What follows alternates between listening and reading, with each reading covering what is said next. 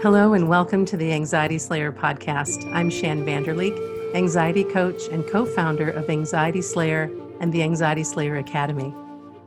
Today, it's my pleasure to introduce you to Dr. John Demartini.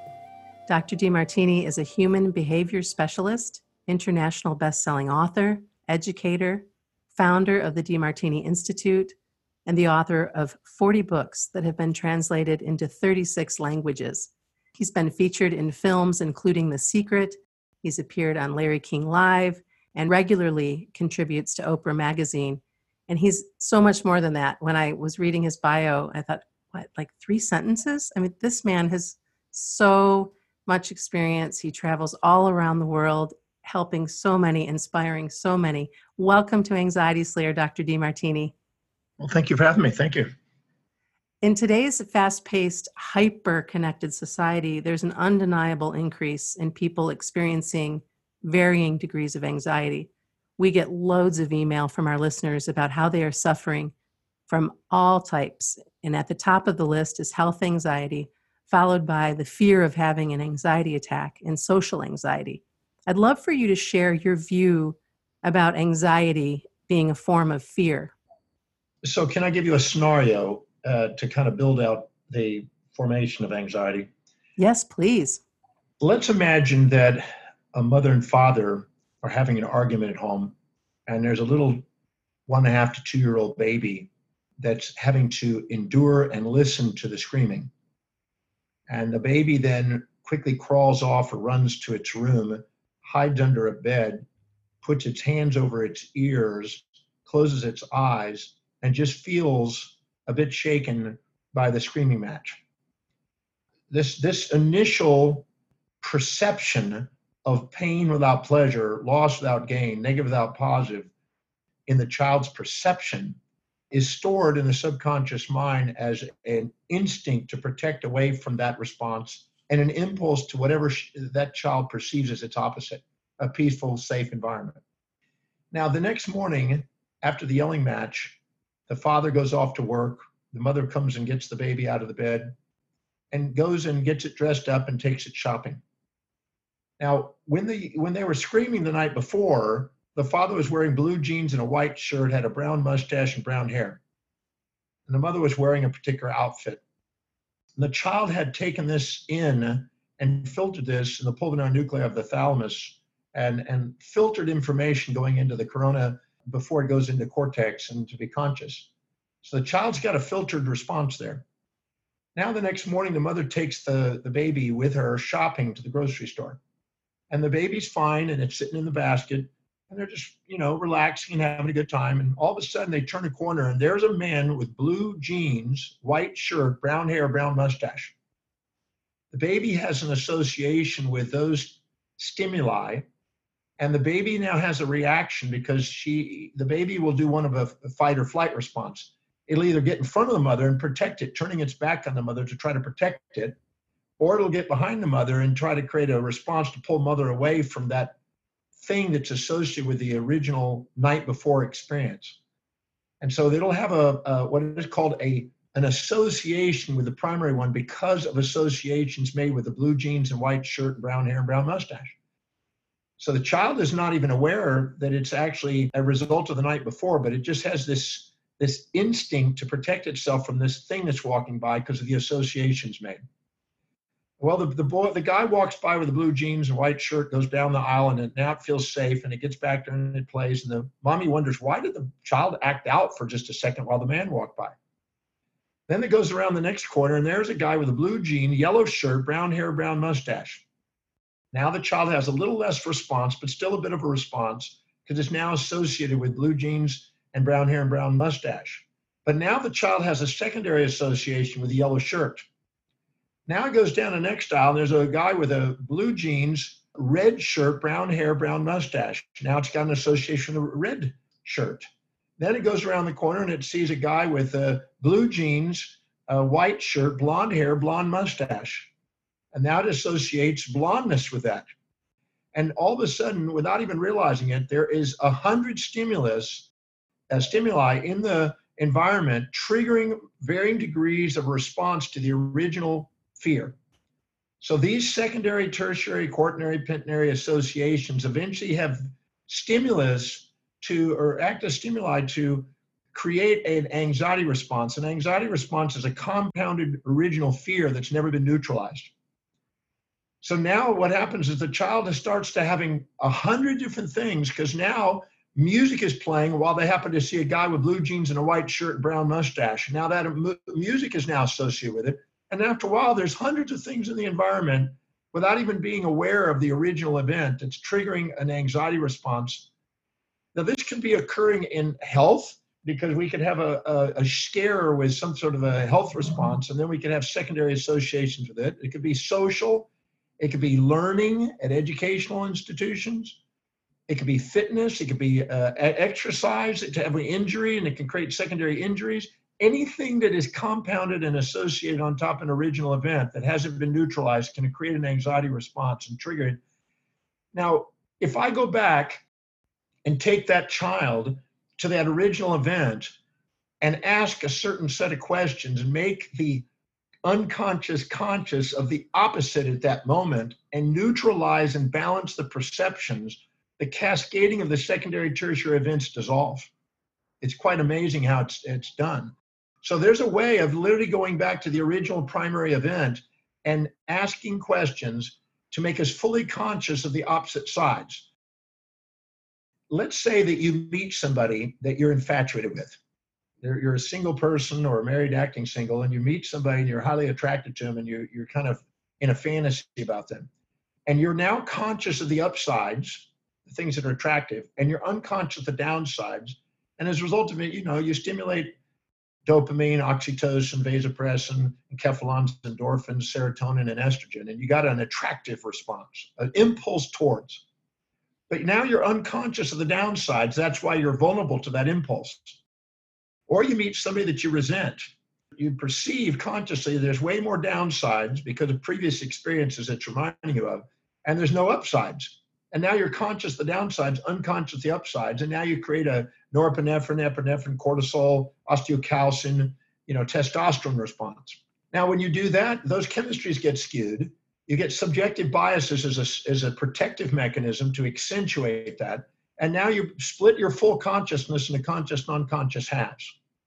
Anytime you store that, you store all of those imbalances in the subconscious mind as impulses to- towards things and instincts away from things that will run your life, irrespective of time or space, until those are neutralized.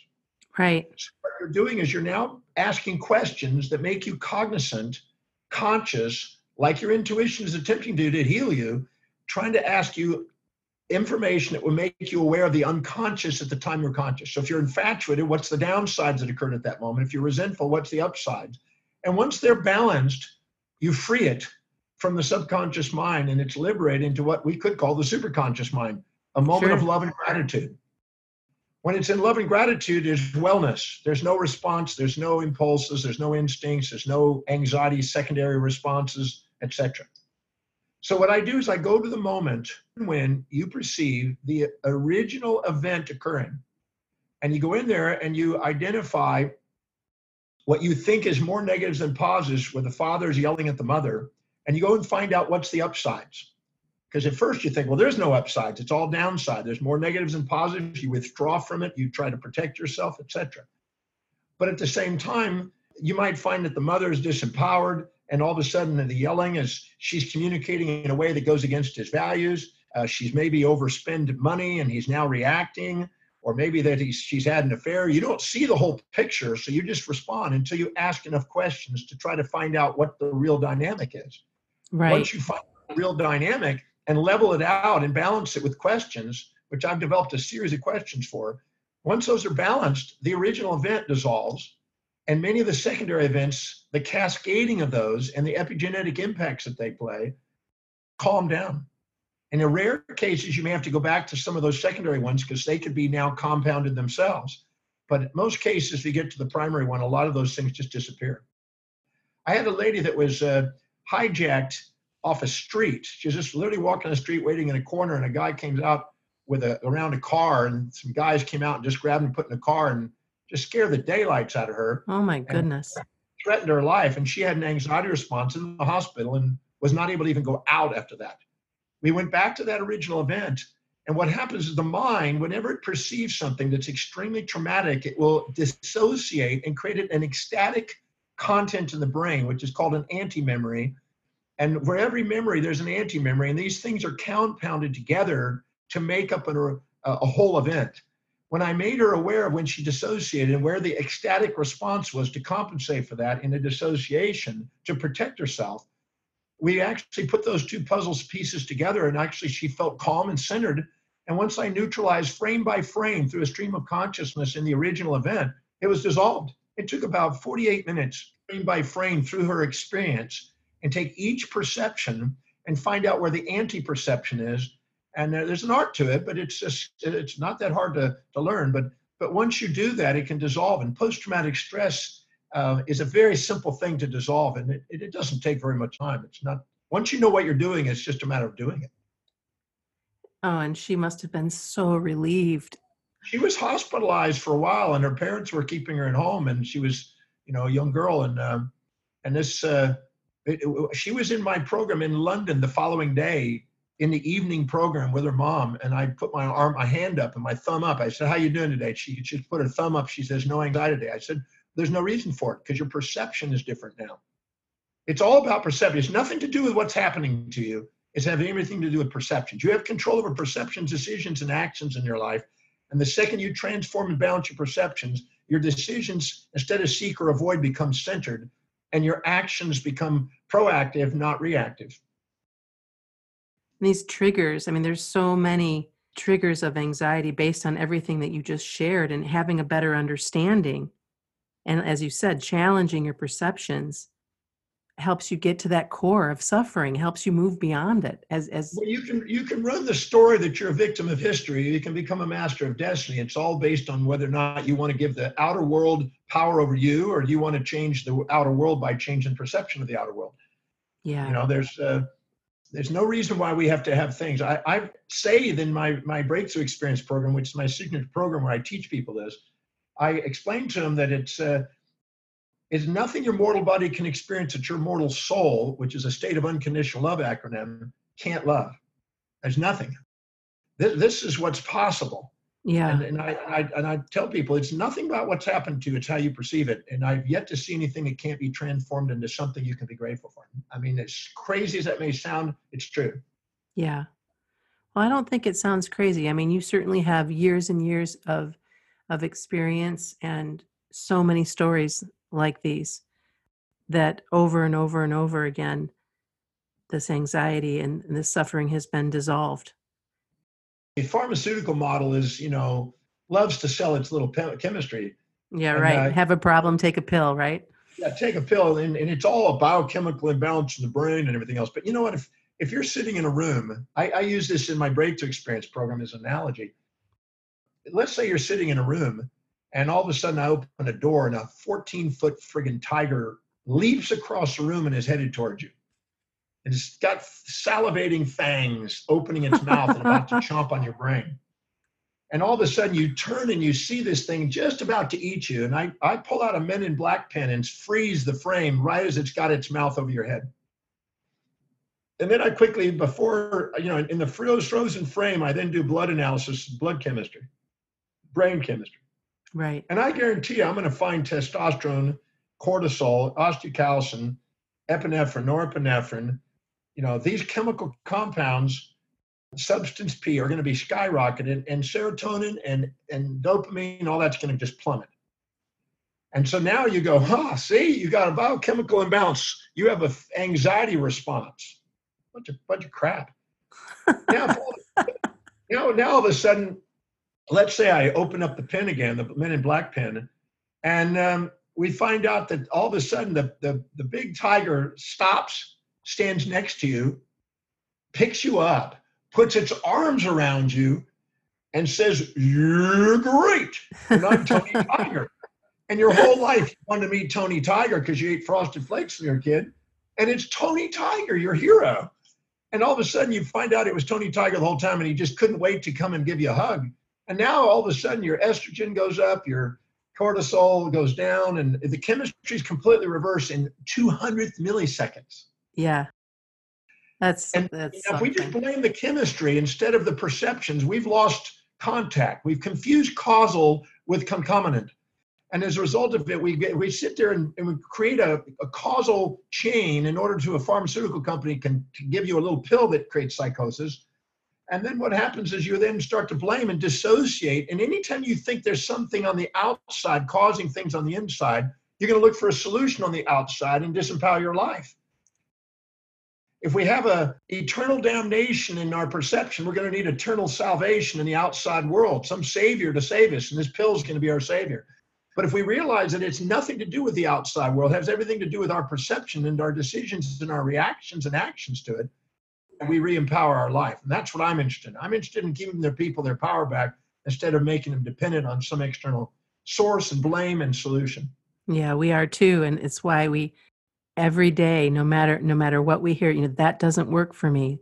Breathing doesn't work, yoga doesn't work, qigong doesn't work, EFT doesn't work, it doesn't work for me. I said, no, that that right now that's your brain tricking you. Many people don't want to be accountable. Exactly. They don't want to be accountable for their perceptions and their decisions. And there's many secondary gains. Listen, no one will ever maintain an anxiety unless they're getting more advantage and disadvantage inside them to do it because it's all strategic. When people have a reason for doing, you know, it's like malingering in, in uh, doctor's offices. If they're getting $40,000 or $30,000 from the government to, to not have to work, and then they go out and try to get a job and they make 50, but they got to work, they're going to make sure that they have a malingering reason for not working. and sometimes parents that rescue children and uh, make it where nobody has any accountabilities prolong these conditions instead of actually help them be accountable and, and take commands of it with some tools that will actually work. Right. So meditation, if trained properly over extended periods of time, can revamp and neuroplastically alter the brain if it's done properly. But I'm interested in getting right to the point. I'm not interested in pussyfooting around. I'm interested in getting into and confronting the illusion and breaking through it. And it doesn't take that long if you hold people accountable to answer the questions. Right. Well, a number of the the questions that that we hear in in, in our groups and emails is it's not really a question. It's I'm afraid I'm going to have a heart attack. My heart's racing, and then I'm tuning into my heart. And then the next thing I know, I'm going to the ER and I'm being told everything's okay, but I'm just sure that there's something wrong. And it loops around and around and around and around. Yeah. Well, they don't realize that. Let me, let me uh, elaborate again. Now, imagine an animal in the wild. And uh, the animal in the wild has a natural prey that it eats, a predator that eats it.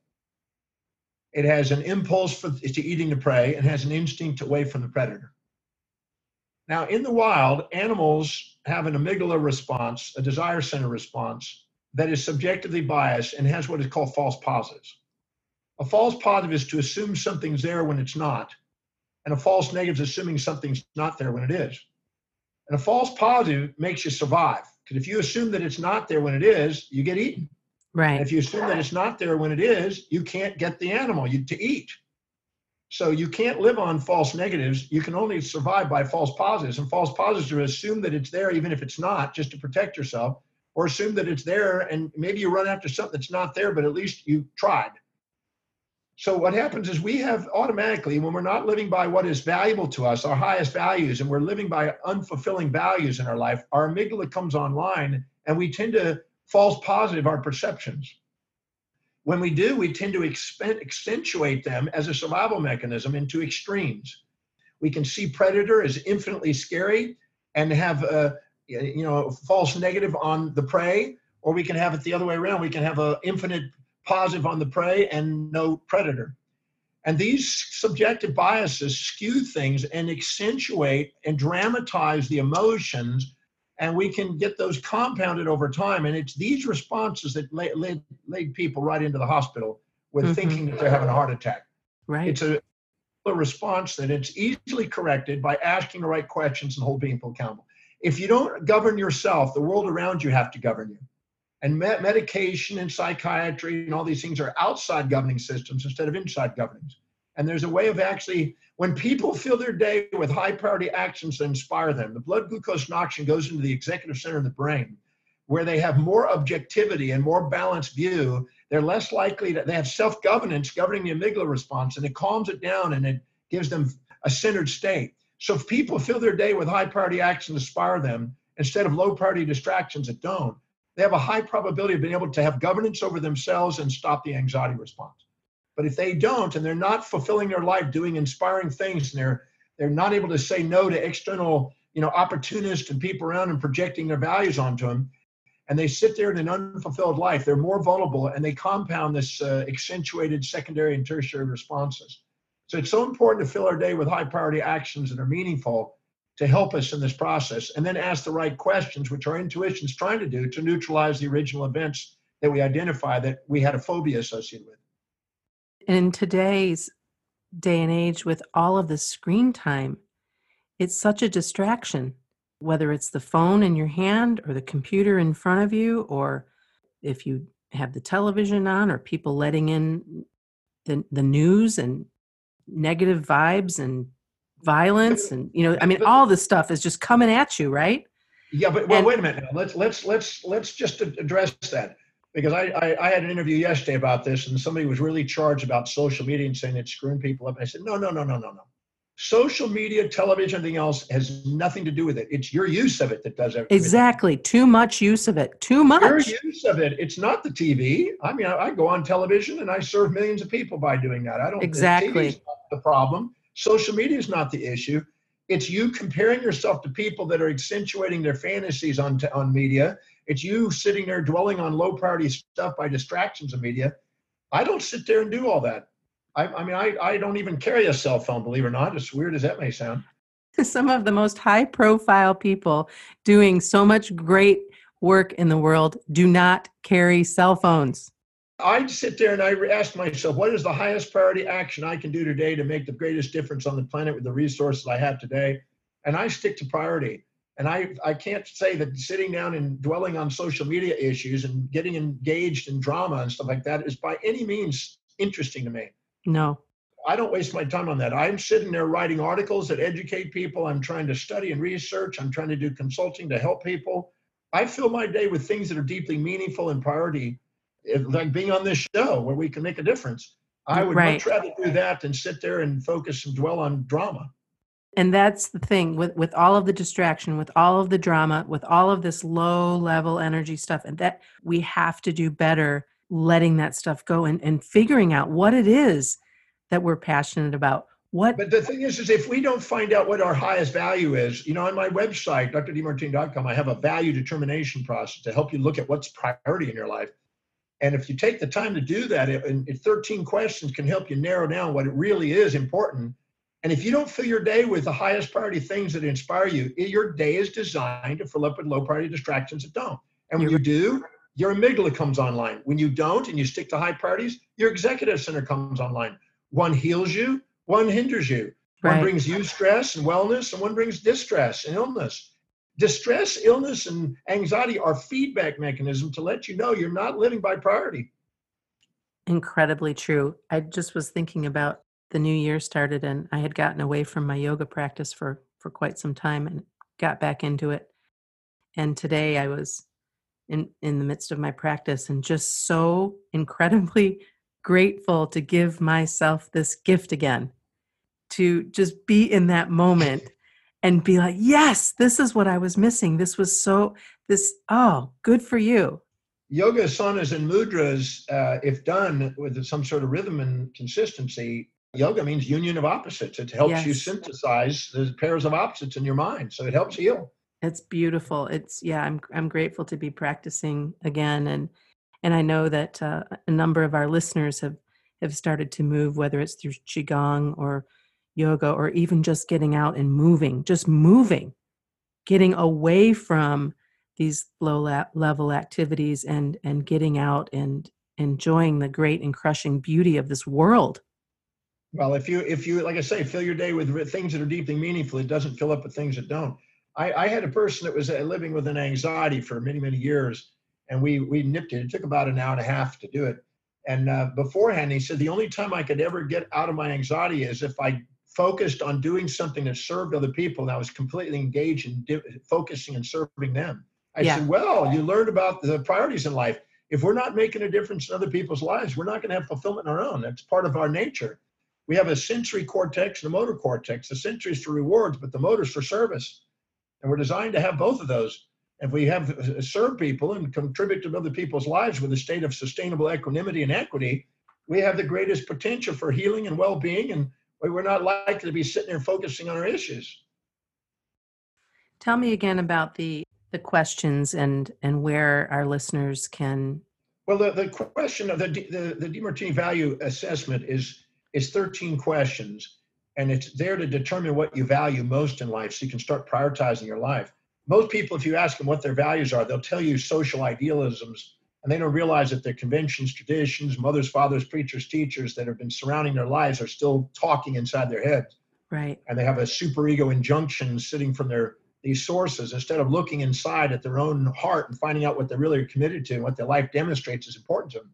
So what I did is I filtered through all that and, and made some questions to try to get you objective about what's priority to you.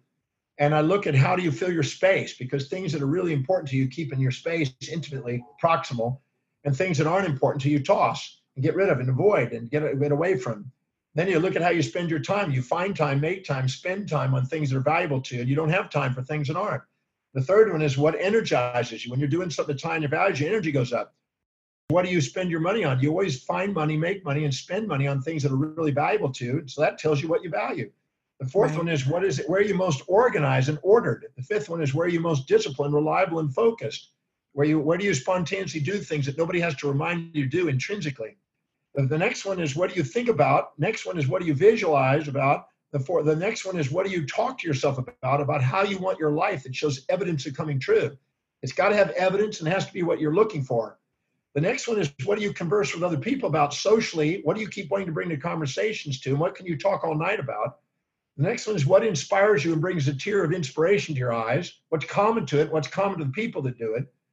And the next one is what is it the most consistent, persistent goals you've had in your life that you keep making come true? The last one is what do you love spontaneously studying, reading about, learning about, and listening to about? And if you go through all of those, you'll find there's a pattern that reiterates itself and keeps per- percolating to the top. The same answers show up. And the ones that show up most frequent, second most frequent, third most frequent are the top three values. It's very accurate. And it really gives you an assessment of what your identity revolves around and what your really focus is. Now it's key is to start structuring your life around it. Right. So you can start doing something you really love to do. Because anytime you're not delegating low priority actions that are low on your values to other people, you're devaluing yourself. And anytime you're doing the highest priority actions, you value yourself. And until you value yourself, don't expect the world to. It's such an important component to delegate and to focus on priorities if you want to get masterful and inspired lives. Oh, fantastic. Thank you so much. And thank you for coming on to Anxiety Slayer today and for sharing. And you just have such a wealth of information and i'm grateful for the assessment and to make sure that there'll be a link in the show notes for all of our listeners that can take that assessment and, and really let this conversation sink in so that they understand that they can absolutely move beyond anxiety and fear well, I'm certain about that. I, I love watching people when people come to the Breakthrough Experience, which is my signature program. I've done it in 64 countries, 1,090 times. I've yet to see anybody that can't dissolve their anxiety. 1,090 times? 1,090 times. I've done it in 64 countries. Wow. It 42 to 43 times a year for the last 31 years. I got to tell you, right? Like what we were talking about before we started the interview, I just, where does this man get his energy? And then now, having listened to you and learning a little bit more, it's like this is, you are just, you are on you are turned on by what it is you're learning, teaching, growing, doing, traveling, that's and that's what you're doing. Well, when you do what you infinite energy is infinite once you recognize the source, and there's no lack of energy in human beings except when they drain themselves by doing low priority stuff. Right on. You know, if, you, if, if you know, vitality in life is directly proportional to the vividness of your vision. And the thing that clouds the vision is all the injected values of others that make you uncertain about your direction in life. Yeah. So we're not here to compare ourselves to others. We're here to compare our daily actions to our own highest values. We do that, amazing things start to happen. That way we don't live in the shadows of anyone. We stand on the shoulders of giants. Right on. Oh, deep bow to you, Dr. John Demartini. I am so grateful we got to have this conversation today. Well, thank you for having me on your show. Appreciate it. That was Dr. John Demartini. You can access daily teachings from Dr. Demartini on Facebook, Twitter, and LinkedIn. You can also view interviews and videos on YouTube and live stream, and also at drdemartini.com. And be sure to look for that value assessment. We'll make sure we have a link in the show notes.